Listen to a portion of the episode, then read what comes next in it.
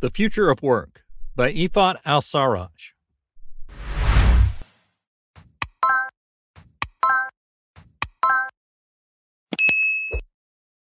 There were always advocates for remote work, but the voice of doubters was much louder. The pandemic allowed for a global trial of the work from home system, and the results have been very tempting for both employees and companies alike. But now that the dust has settled, and with vaccination campaigns on a stride, the world is ready to get back to the normal, actually, the new normal. So, what does that new normal look like? The future of work is constantly developing, but the pandemic has pushed us years ahead. Automation and the use of AI, as well as remote work, are all things that have been on the back burner for years. They were steadily growing, but still remained hindered by the doubters. When the coronavirus hit, consumer and business behavior changed. Most companies had to adopt a work from home system that saved remote work advocates years of convincing people. It's true that the majority of jobs depend on operating a mobile or non individual equipment like factories, or interacting with people such as doctors, salespeople, and most of the service industry. But the boost in digital jobs has been significant in the past year. The shift to e commerce and digital channels was massive, and the acceleration and adoption of AI and automation was off the roof. This creates a great opportunity for adopting the work from home system.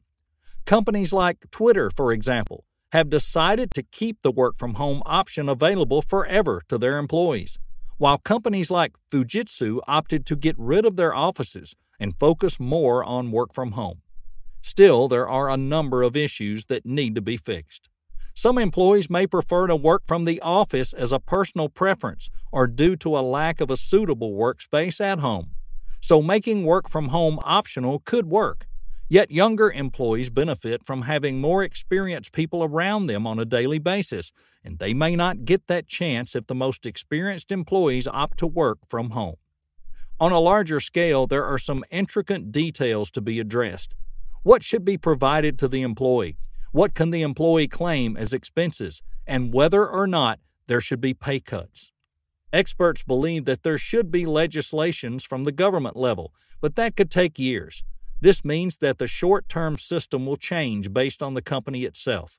Looking at this divide between positives and negatives, we see that an optimum solution here is a hybrid system, a mix between normal office work and work from home.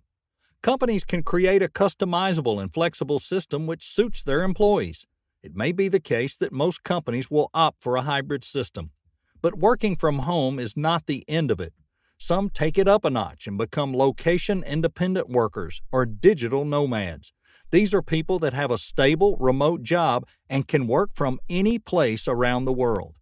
MBO Partners found through their 2018 report, State of Independence in America, that 4.8 million independent workers described themselves as digital nomads.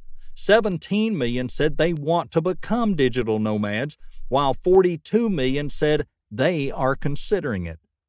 These numbers have only grown, and the trend has only become steeper after 2020. So much so that many people are expecting there to be 1 billion digital nomads by 2035. A big nuisance that digital nomads face is having to move from one country to another too often due to visa restrictions. But many countries are embracing that movement and in turn boosting it.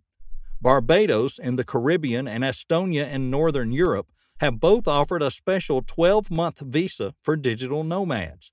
Many countries are thinking about adopting that trend to boost tourism. It seems that the key words out of all these issues is adaptability, flexibility, balance, and customization. According to the nature of the job itself, a hybrid work environment between office work and work from home could be the best way forward.